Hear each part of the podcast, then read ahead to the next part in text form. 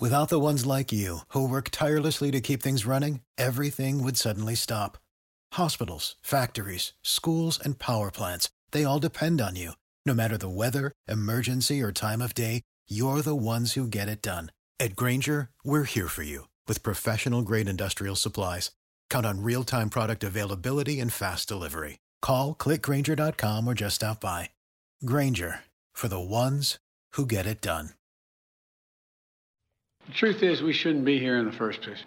It's time to end governing by crisis and keep your word when you give it in the Congress. The president says deep spending cuts that the quote extreme MAGA Republicans were working to do would uh, have been devastating to millions of Americans. He signs the 45 day stopgap bill. What comes next? Fox's Jared Halpern. It, it really just kicks the work down the road. But what do we see happening as the week begins? Well, listen, I think it's going to be a fascinating week in the House of Representatives because there are a lot of questions about the future of House Speaker Kevin McCarthy. Matt Gaetz, uh, the uh, Florida Republican, has pretty much telegraphed that he plans to put forward a motion to vacate. He uh, said that if uh, Kevin McCarthy uh, worked with Democrats on a short-term CR, that this is what he would do. Um, we expect that to happen. It could happen later today. We'll see. Um, the timing is still up in the air. It's a privileged resolution so they could take action on it right away. They could uh, do a procedural step. They could wait, I think, you up up to 48 hours to vote on it. So I think that's the the big story, at least from the House perspective, in, sort of the fallout from this 45 day. I think it was really a 47 day continuing resolution.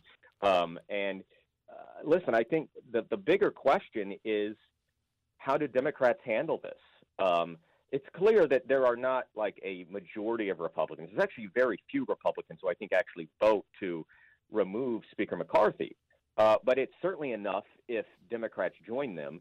Uh, Democrats have not really uh, telegraphed what they plan to do. Um, they could vote uh, present. That would certainly bring the numbers down for McCarthy, make it much easier for him to to win a vote like that. They could not show up to the vote. They could vote yes.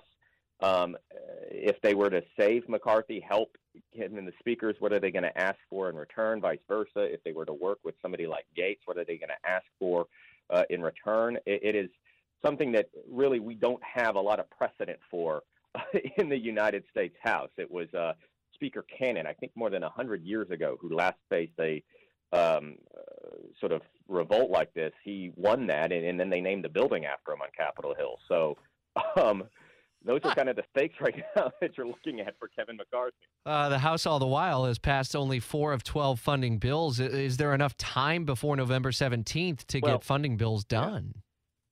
I think there probably is. And, and notably, the House was supposed to have been out this week. They are in this week and next week. And really, the only legislation that is scheduled is continuing to work through these appropriations bills. And that seems to be the strategy here for McCarthy, right? As he says that we're going to have these 45 days to pass these 12 appropriations bills. They are going to in- include pretty deep spending cuts for a lot of agencies and then work that out with the Senate. Now, that is something that remains to be seen how the Senate would handle that. The White House, by the way, says that this is an abdication of the deal that was made between uh, McCarthy and Biden uh, when they reached that budget agreement on the uh, debt limit increase uh, because that set spending caps. Those caps were already set, so to go below those, the White House argues, violates kind of that agreement that was made. But you know, if if they really are able to pass those over the next you know 20 30 40 days it, it, does put it in a different kind of situation than we've been looking at over the last couple of weeks when we really were up against the brink here of a government shutdown. All right uh, fox's uh, jared halpern will be updating story developments throughout uh, the week ahead. Be with us again tomorrow for a live check-in on the future and status perhaps of house speaker kevin mccarthy as jacksonville's morning news continues